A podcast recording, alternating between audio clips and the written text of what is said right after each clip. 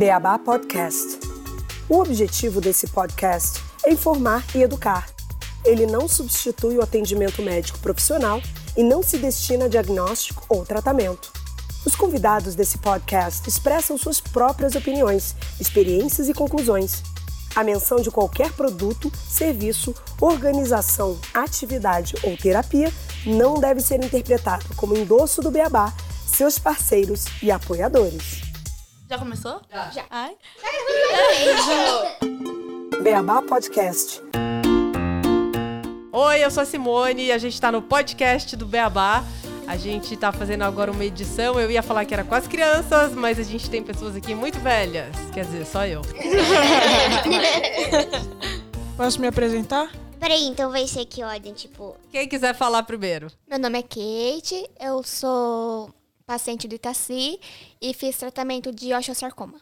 Meu nome é Valentina, tenho 11 anos, fiz tratamento de retinoblastoma e osteosarcoma. Eu sou do Rio Grande do Sul, em Caxias do Sul, Serra Gaúcha. Meu nome é Ismaria, tenho 10 anos e eu sou paciente do Itaci e estou fazendo tratamento de neuroblastoma. Eu sou de uma pessoa da Paraíba. Meu nome é Pablo, tenho 13 anos e estou tratando já há 4 anos no GRAAC um tumor supracelular de baixo grau não especificado. Uau! Onde você aprendeu tudo isso? Escutando os doutores. Oi, meu nome é Paulo. Como disseram, PC. Eu fiz um tratamento há um tempo atrás de um osteocitoma de vias óticas. Eu sou a Beatriz, tenho 14 anos. Eu sou paciente do Itaci, estou em remissão e eu tratei o câncer sarcoma de Wing Pinet. Queria saber um pouco de vocês, como é que foi o diagnóstico, como é que vocês descobriram, é... se deu medo a hora que os médicos contaram, como é que foi o... todo esse processo? Quando eu descobri, né, eu já estava tendo muitas dores de cabeça, ânsia de vômito, fraqueza.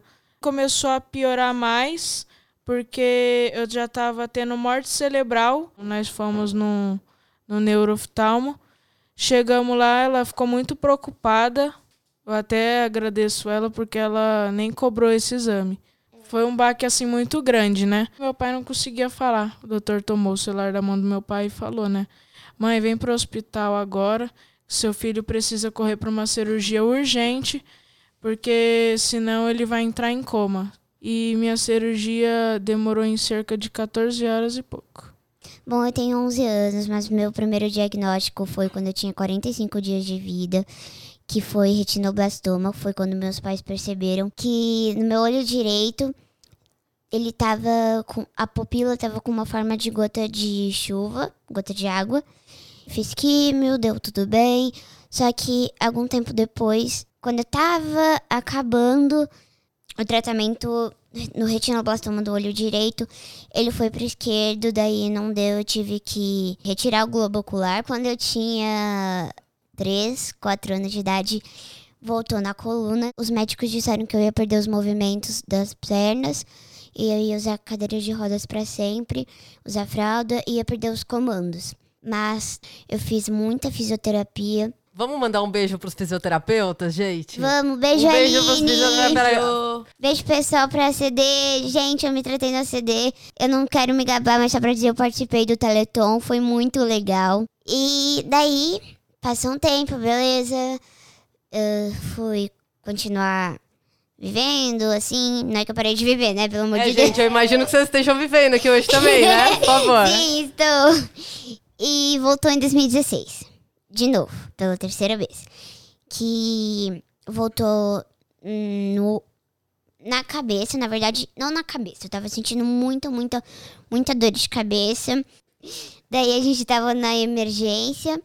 E daí veio o, o doutor. Eu posso falar o nome do doutor?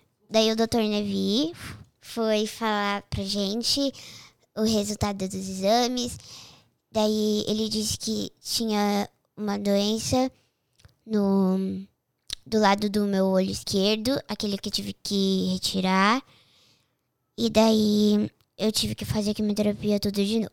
E agora, em 2019, deu osteosarcoma na minha perna esquerda, no joelho. Ah, esqueci também de dizer que eu fiz a cirurgia do retirada do do globo ocular. Eu fiz a cirurgia nas costas. Eu tirei duas vértebras das costas. Daí eu tenho dois pinos.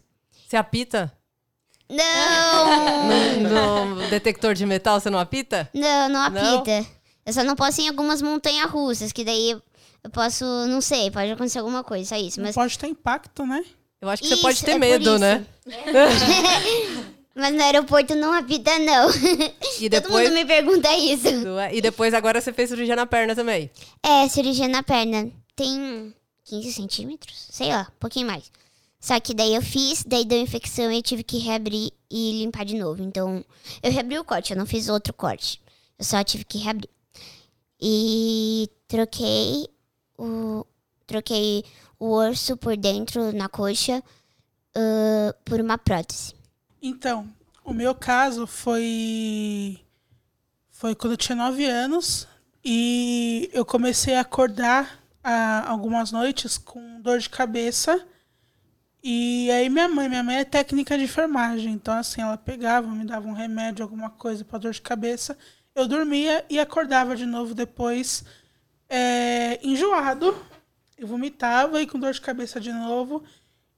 Aí, isso umas duas ou três noites, e aí minha mãe resolveu me levar para o hospital para pesquisar mais um pouco mais a fundo o que que era.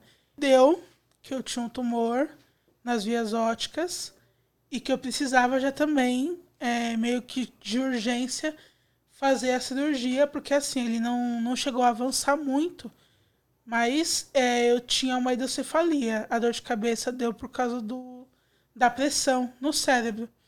Um dos meus irmãos, por parte de pai, nasceu no mesmo dia que eu e teve a mesma coisa. Ele teve também um tumor.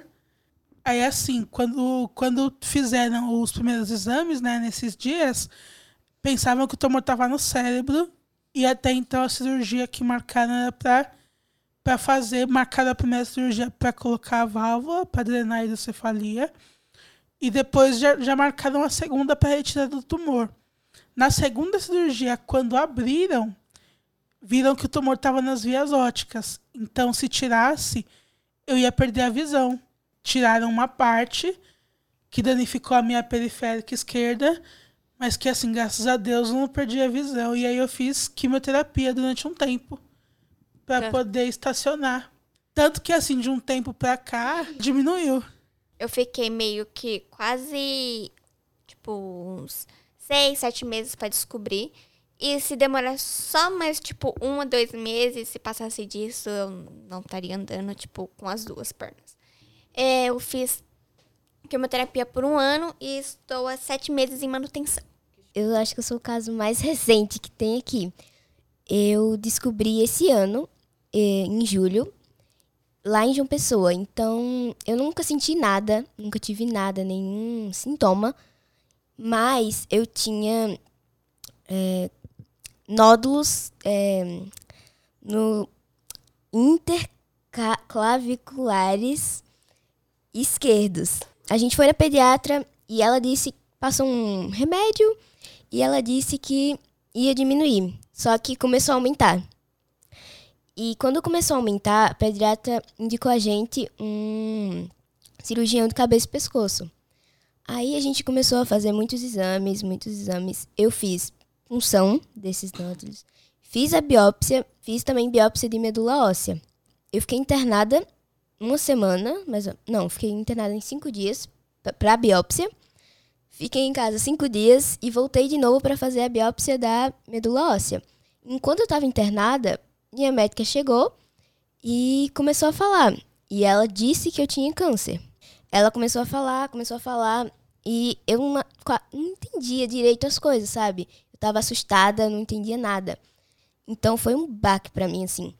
Mas é uma coisa, todo mundo me dizia: "Ah, você vai tomar um remedinho, você vai ficar boa". Só que ao longo quando eu fui fazer minha primeira quimio, eu percebi que não era assim. Não é só um, tomar um remedinho e você vai ficar boa. Um remedinho? Um Todo mundo remedinho. que só tomou um remedinho? Um remedinho. Quantos? 23. Bom, eu comecei a fazer quimio realmente com dois meses de idade, então até agora não faço a mínima ideia. Tenho que fazer 10 ciclos, então eu não faço a mínima ideia de quanto eu Quantas, quanto é cada ciclo, você acha? não sei. Seis? Então, com certeza, vocês fizeram mais que 50 químios. Já. Eu agora acho que é 12 ciclos, que é um ano, né? Mas eu já fiz um, mais uma quimioterapia que durou um ano e oito meses, que foi, eu acho que 18 ou 19 sessões. Eu fiz, não vou dizer quantas, é, quantas sessões, mas eu fiz durante dois anos de quimioterapia. Então, assim, é importante falar, gente, que é realmente é um remedinho, mas vocês preferiam que as pessoas falassem que seriam várias vezes o remedinho? Sim, mostra muito a realidade. Até porque as pessoas dizem que não vai doer, você não vai sentir nada. E acaba você vai, do, vai doer, porque você vai tomar uma picada. Você vai passar mal ao longo desse período. As minhas eram de seis horas. e uma Passa muito mal. Depois da minha intercorrência, eu comecei a fazer todas as minhas químios internadas. Então eu passei mais tempo no hospital do que em casa. Às vezes eu tinha uma pré-alta, tipo de cinco dias, três dias no máximo, na outra semana eu já estava voltando. Então, o hospital foi a minha segunda casa. Então, continuando, quando a médica lá de uma pessoa, ela me disse, eu fiquei muito confusa, eu não entendia nada. E ele sempre falava, ah, você vai tomar um remedinho, você vai ficar boa. Enquanto eu fui fazendo as químias, eu percebi que não era uma coisa fácil, como todo dizia, como todo mundo dizia. Então, tomar quimioterapia não é fácil.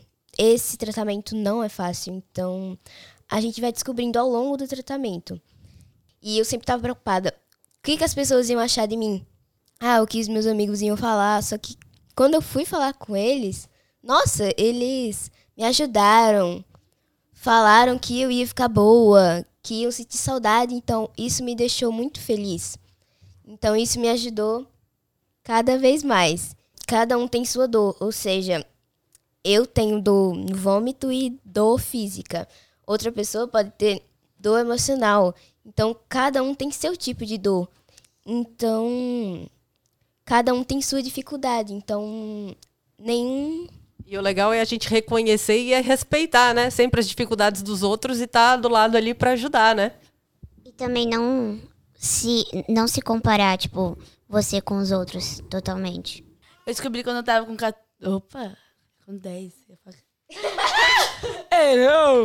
Eu descobri quando eu tava com 10 anos. E agora eu tô com 14. Eu estava em casa com meus irmãos, o Henrique e a Bianca. E, um dia, e meu pai e minha mãe estavam viajando. E um grande dia eu falei assim, Henrique, eu não tô conseguindo dormir. O Henrique falou assim, para de frescura, Beatriz. Vai logo e vai dormir. Eu falei, Henrique, não. Ele falou assim, então vai pra sala e, e senta no sofá. Falei, ok, Henrique. E aí a dor foi piorando, piorando, piorando. E aí a gente passou no médico e ele passou os exames todos pra cervical. E mais a minha dor era no ombro. E minha mãe fez tudo particular. E aí ela saiu o resultado. Ela falou assim: não vou voltar lá porque a dor da minha filha é no ombro. E não na cervical. E ele passou tudo pra cervical. Aí é, a gente foi outro médico. E aí ele falou assim: perguntou pra minha mãe e pro meu pai: qual é o plano de saúde de vocês?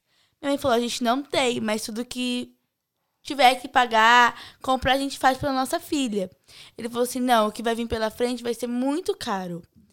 E minha mãe falou, e eu tava com colar cervical. Ele falou assim: tira esse colar e, fin- e vai pro hospital das clínicas e finge que nada aconteceu, que você não sentiu nenhuma dor. Aí a gente foi. Chegou lá, eu fiquei um mês e meio. Eles falaram que eu tinha pegado uma infecção de garganta, que tinha feito, sei lá, alguma coisa no pescoço. Aí ele falou assim: você volta daqui uma semana e me deu um remédio. Eu fiquei indo e voltando tomando esse remédio. E aí, um grande dia, eu perdi a, a força do meu braço. Eu não conseguia abrir uma garrafa d'água com esse braço, não conseguia mexer. Você abria a torneira? Não conseguia, só com a Então outra você não mão. tomou banho. Só a outra mão abrisse. Aí a gente foi e minha mãe voltou. Não era nem o dia de voltar lá pro retorno, a gente voltou. E eles não queriam me atender. Não queria. Minha mãe foi e falou assim: minha filha está morrendo de dor. Aí eles foram me atenderam e falou assim: ela vai precisar ficar internada. Que a gente vai colocar um peso de 6 quilos no pescoço dela e ela não vai poder levantar por duas semanas. Fazer tudo na cama, tudo. Na hora que eles colocaram o peso, que puxaram meu pescoço, eu parei de mexer minha perna. Aí o médico foi e falou assim: tira isso dela, porque eu não sei o que, que eu tô mexendo. Aí ele falou assim: a gente vai precisar dopar ela pra ela fazer ressonância, quando ela, como ela não consegue deitar. E eles falaram que eu tava com um tumor na cervical, que era um lugar muito sensível, que precisava tirar o mais rápido possível. Vou conversar com o pessoal e já volto. Aí ele voltou, falou que era na quarta-feira, dia 14 de outubro de 2015. Gente, vocês sabem a data de tudo? Todos vocês sabem. Eu fiz também minha cirurgia dia 14 de outubro Foi? de 2011. Não vem que eu não lembro, hein? Eu lembro de todas as datas. Aí ele Eu- falou eu assim também que... não lembro. Eu lembro da minha só, mas só uma. E aí Eu já fiz, eu já fiz sete cirurgias, então não lembro não. Aí foi 10 horas de cirurgia. E aí o médico deixou minha mãe entrar no quarto, na sala. E aí ela, agora que ela chegou, ela viu um robô gigante, que fez minha cirurgia, foi um robô. Aí a gente foi no outro dia, fez a biópsia e... Aí tirou milhares do osso e pronto. Ela falou assim, Bia, faz tudo o que você tem pra fazer essa semana. Isso era numa terça-feira. Nadar, praia, comer tudo de fora, tudo. Caraca, vocês fizeram isso também? Não. Tava internada, não sabia nada. Assim, eu não fiz. Eu não comi tudo que eu podia. Mas depois eu me arrependi. Eu tô quase de comer japonês. A gente... Eu mesmo assim no tratamento como salame. Salame! Salame! Tudo. é. É mó bom. Eu mesmo, eu só fui duas vezes pra praia. Uma quando eu era bem pequenininho, minha mãe nem deixou eu entrar na água. A outra eu fui e não pude entrar. Se esse podcast atingir mil ou visualizações, Visualizações. que na verdade é ou visualizações, né? Porque é ouvido, sei lá. Se ele for tocado mil vezes, é, a gente vai comemorar na praia, tá bom, Pablo? Aí, na segunda-feira da outra semana, a gente começou a quimioterapia. Era do- dois ciclos por mês. Tinha de quatro dias e dois, dois dias. E aí passou. Aí fiz radioterapia também, no meio da químios. Eu também fiz rádio. Uma coisa que a gente vê muito também, que eu queria perguntar pra vocês, tem muita gente que fica careca, tem muita gente que não fica careca, é, depende até do tratamento e depende da fase que tá. Então eu queria saber de vocês, quem ficou careca, o que achou, se tem alguma dica pra dar pros amigos, se gostou, porque por exemplo, eu, eu não gostava muito da peruca, mas minha mãe pedia pra eu usar peruca porque ela não gostava das pessoas olhando pra mim na rua. Então, e daí às vezes eu saía com a Credo. peruca. É, mas eu tava credo mesmo.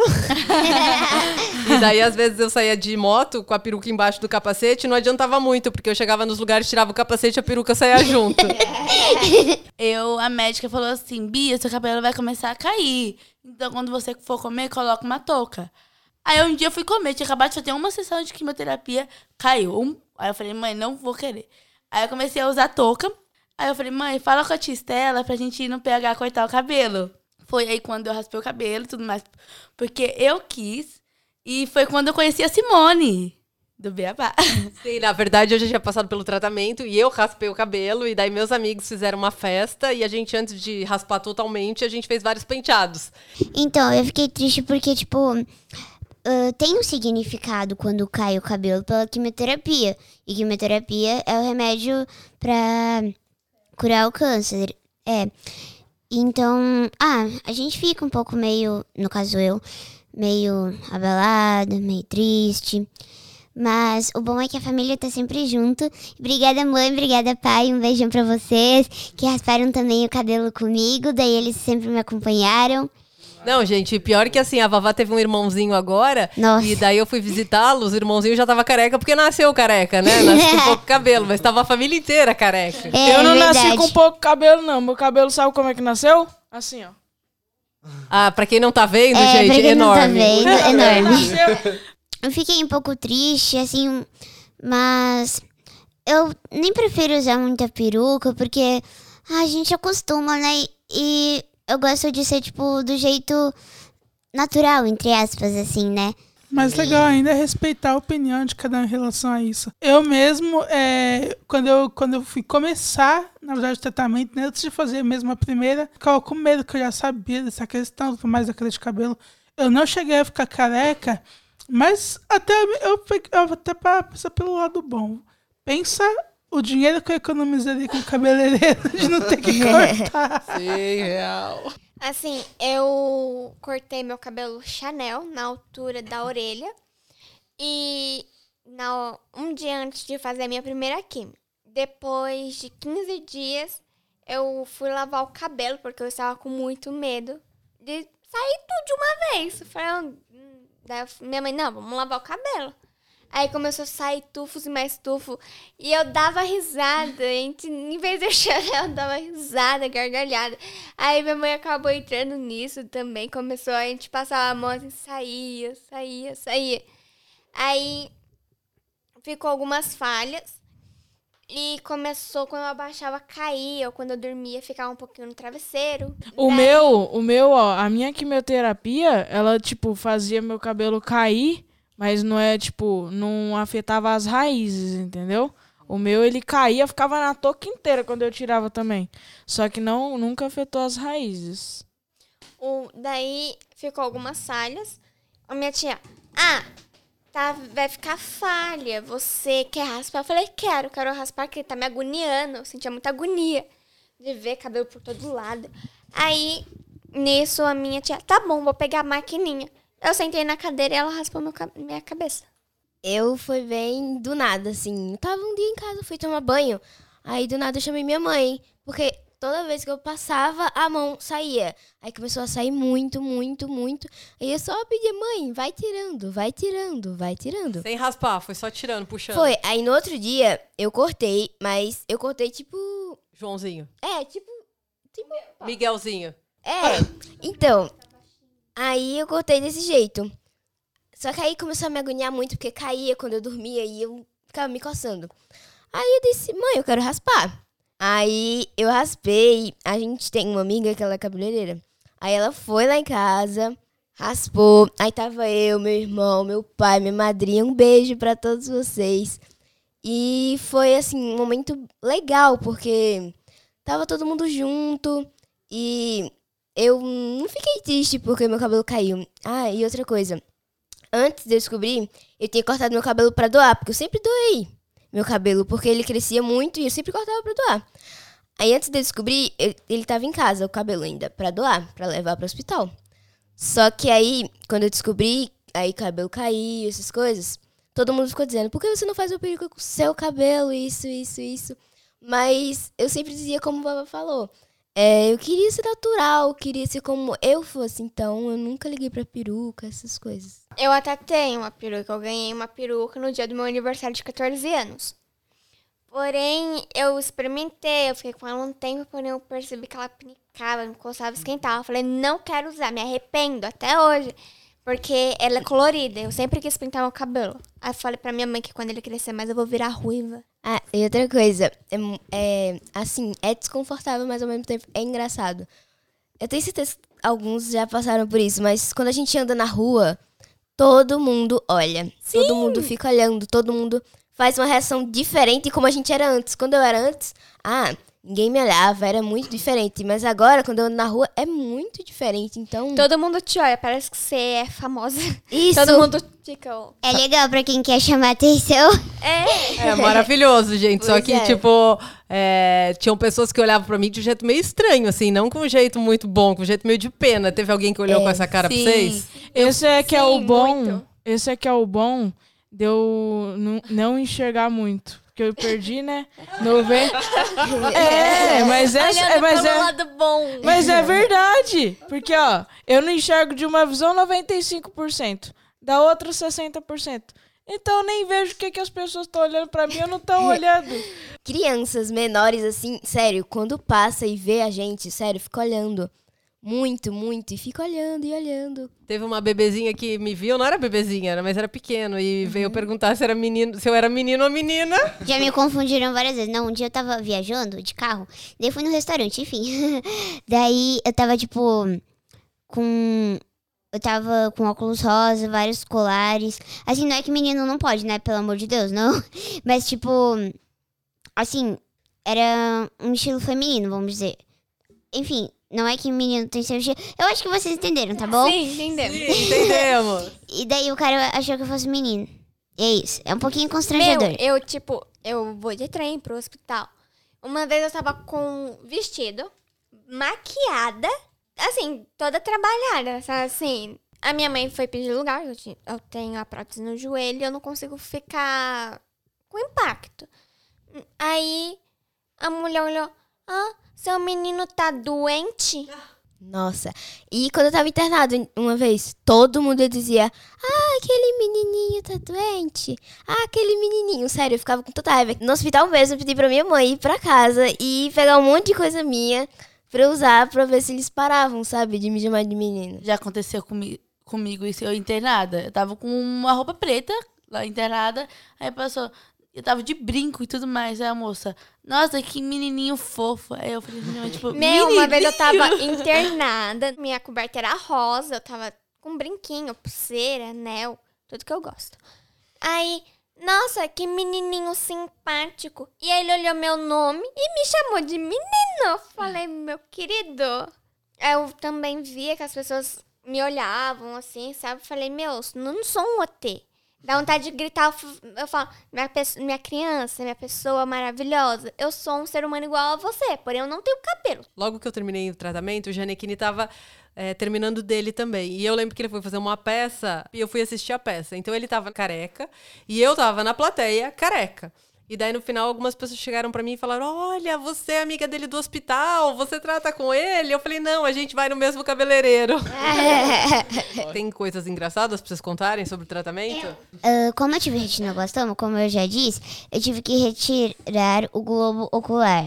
Daí, tipo, eu sei que criança, criancinha, é normal perguntar, ah, o que que houve contigo? Ah, cadê seu olho? Ah, tal coisa, mas tipo, ah, desculpa, mas dá raiva, né? Dá um pouquinho de angústia. E o que, que você respondia? As crianças perguntavam assim, você tá sem olho? E eu, não, é que eu só tirei pra lavar, sabe? Daí Depois eu vou colar de volta. Entende? Numa das cirurgias que eu tive que fazer, eu lembro que eu cheguei, né? Perguntaram pra que time que você torce. Aí eu falei, ah, torço pro Corinthians. Ah. Aí, aí falaram, ai, ah tá, é que agora você vai ter que virar palmeirense, que tem a roupa verde pra vestir. Eu falei, Desculpa, "Ih". gremista aqui, tá? Aí eu falei, Ih, então não vai rolar. eu falei brincando. Quando eu era pequena, menor, eu, eu ia pras ressonâncias, assim, e as ressonâncias elas têm barulho muito alto, pra quem ah, não Pra sabe. quem não é surdo. É, pra quem ainda não fez ressonância, né? Daí ah, eu não tinha coragem, eu fazia anestesia, que eu acho que vocês também chamavam de cheirinho? Eu também, eu chamo de cheirinho. Quando eu entro É. no cirúrgico, aí eles vão ter que pegar ver. Não, eu quero cheirinho. É. daí eu sempre escolhia um cheirinho, assim, daí. Como Teve- assim escolher um cheirinho? Você escolhe o Então- que você quiser? Tipo, não, eu quero era um cheirinho de azeitona. imaginação. Não, não era. Era tipo o cheirinho da moranguinho, cheirinho da Ah. Barbie, cheirinho dessas coisinhas. Daí eu escolhi o cheirinho, mas o cheiro era igual, né? Levar a boneca pra ficar cheirando. É, daí eu escolhia meio que o cheirinho. Mas, tipo, não tinha como escolher, né? Era com a imaginação só. Cheirinho é, é aquele negócio que eles colocam no É seu nariz, né? É, tipo, uma É, eu sei. Eu, eu Nossa, eu quando eu, faço, assim, Você ama anestesia, Vavá? Oh, mas é mó bom sentir aquele. aquele. Você aquele fica soninho. lerdo, não consegue acordar nunca. Não, eu Gente. odeio anestesia, principalmente pós-operatório. Nossa, eu fico lá naquela cama até eu conseguir me acordar direito. Teve uma anestesia, nossa, que eu retirei a óssea, aí é perto. É perto do bumbum. Nossa, aí eu peguei pra minha mãe e falei: Ô mãe, meu bumbum tá doendo. Eu tenho uma. Nossa, foi muito engraçado. Eu tenho uma. Agora eu lembrei, né? Eu não sei se é engraçado. É... Deixa eu só falar da anestesia. Quando eu tava anestesiada, meus amigos foram no hospital e falaram que meu umbigo tava nas costas. E você fica meio retardado, né, quando você tá anestesiado. E daí eu ficava procurando pôr na mão, procurando um umbigo nas costas. Daí, graças a Deus, gente, meu umbigo fica na frente. Eu digo que a gente fica good vibes. É... Na minha cirurgia, pra retirada do tumor, minha mãe me zoou. Porque como foi no, na cervical, na- no- nas costas, atrás, eu fiquei de, com a cabeça dentro de alguma coisa. E, tipo, como eu voltei da anestesia, eu tava toda inchada. Minha mãe ficou me zoando. Falou, olha o tamanho do seu nariz. Eu, como? E, e tava do mesmo tamanho. Eu pegava ela, tá grande. E eu dava risada. O meu. Gente, não zoem com a gente quando estamos anestesiados. Verdade, É, hein? tá Verdade. Concordo. Uma gente coisa. sem noção. Eu, eu, eu, quando eu acordei, né, da, da cirurgia, foi a primeira vez que, tipo, eu não tava com ninguém lá na sala. Eu pensei, né? Ah, não tem ninguém aqui na sala. Aí eu peguei, fechava o olho, acordava. Fechava o olho, acordava. Aí depois eu abri, aí eu vi que tinha duas pessoas comigo, du- uma enfermeira e um enfermeiro. Falaram assim, ô Pablo, o que que você quer assistir na televisão? Aí eu falei, ah, qualquer filme que tiver, desenho, qualquer coisa. Aí eles colocaram lá no negócio, era aqueles filmes de pegadinha. E tem quando você ri, sua cirurgia dói. Ou não era a mesma, era a mesma coisa com vocês? Então, e ele- quando eu tinha acabado de colocar catéter, essa coisa. Exatamente. eu ficava Também, na assim, ó, em qualquer lugar. Se você fizer na barriga, se você fizer na cabeça, no peito, em qualquer lugar, se você rir demais, Dói. dói. Mesmo que você tá com a visão embaçada, só pelo escutar, você já fica, né? Aí imagina. Aí lá, um negócio de pegadinha, né? Eu falei, coloca num desenho, mas não coloca de pegadinha, não. E nem de terror, porque eu não gosto, tá bom? Por favor. Eles pegaram e fizeram o quê? Colocaram de Pegadinha. pegadinha. Aí o que que acontece? Passou uma, não ri. Aí eu falei, me controlei. Aí passou a segunda, não teve jeito. Aí eu peguei e ri. Só que minha cirurgia ficou doendo, ficou latejando. Quando eu vou fazer cirurgia, meu irmão, ele sempre pega e diz assim: Olha, Patrícia, que é minha mãe. Você pega, quando vai no preparatório, tu pega e pergunta: Isis, tu tá gostando de quem? Aí eles a- aproveitam. Daí você entrega tudo. É, só que toda vez que eles tentam, eu já tô mais acordada. Aí eu nunca entrego nada. Quando eu fui fazer a biópsia, antes de começar o tratamento e tudo mais, eu comecei a chamar minha médica, Luana, Luana, Luana. A Luana veio, eu falei, vamos pro churrasco? Tipo, churrasco. Ela, vamos, Bia, vamos. Gente, é muito assunto, tá muito legal, mas a gente vai ter que encerrar. Ah! Gente, esse A foi combinado. Ah, não, Mas a gente vai fazer assim uma última rodada pra cada um falar um recado que gostaria e depois a gente Ah. passa as redes sociais. Vamos lá, quem começa- quer começar com os recados?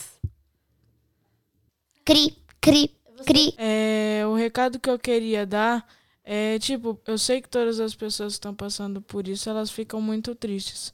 Mas você pode ter certeza que não importa quantos anos durar, eu sei que é difícil, eu entendo, mas nunca se esqueça que tudo no final dá certo. Vocês gostaram?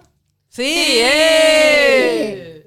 Então, o recado que eu tenho pra dar pra quem tá passando por isso é que viva a vida de um, um dia de cada vez e aproveite muito.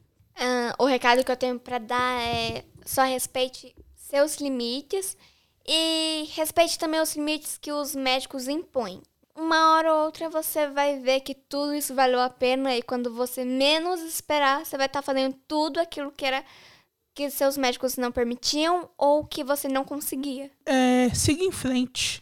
Siga em frente. Claro, com a companhia dos familiares, tudo fica melhor, tudo fica mais fácil. Vai ter momentos difíceis? Sim. Mas lá na frente tudo compensa. Tudo vai passar e... Eu, eu vou falar uma, uma última coisa. Pra encerrar, Na Viva- verdade, falta eu, tá? viva o seu dia como se fosse o seu último. Porque, ele não vai talvez ser. seja. e eu, tipo, né, pode ser que pode acontecer Pode alguma ser que sim, coisa. pode ser que não.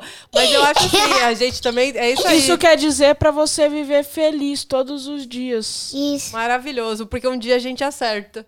Um recado pra muitas pessoas que acham que estão sozinhas nessa. Que, tipo, é uma coisa que isso não acontece com as outras. Isso acontece com você, não. Realmente não. E esse é um exemplo de para você saber que realmente você não está sozinho.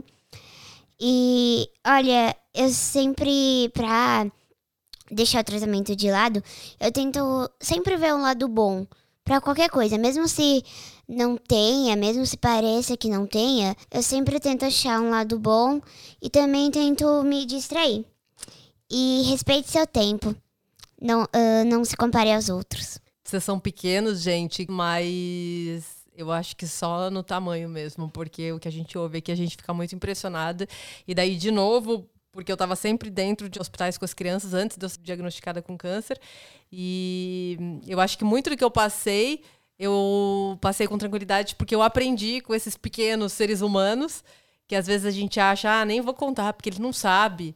E é aquela coisa, né? Não vou falar que meu filho tem câncer, mas ele está num hospital que é do tratamento do câncer. Então, por mais que a gente tente preservar as crianças e às vezes fazer isso para elas não sofrerem, eu acho que muitas vezes elas que não permitem que a gente sofra. Porque são pequenos serizinhos com muito conhecimento. Então é isso, gente. Agora vai passar todo mundo para falar suas redes sociais. Vamos lá, agora girando. Vamos lá, Kate. Meu Facebook é Kate Valencise e Instagram arroba Kate Valencise. Meu Instagram é Valentina Macens, tudo junto. E eu tenho um canal no YouTube chamado Luz Câmera Vavá. A gente vai lá ver que eu falo também um pouco do, do meu tratamento, das minhas outras experiências. E é isso. Eu tenho WhatsApp, mas eu não vou dizer meu número. Como... Fala, Ué, claro, né? Fala rápido, fala devagar para as pessoas entenderem. Como é que é o nome do seu canal? Luz, câmera, vavá. Vavá. Meu Instagram é Isis Maria Ferreira.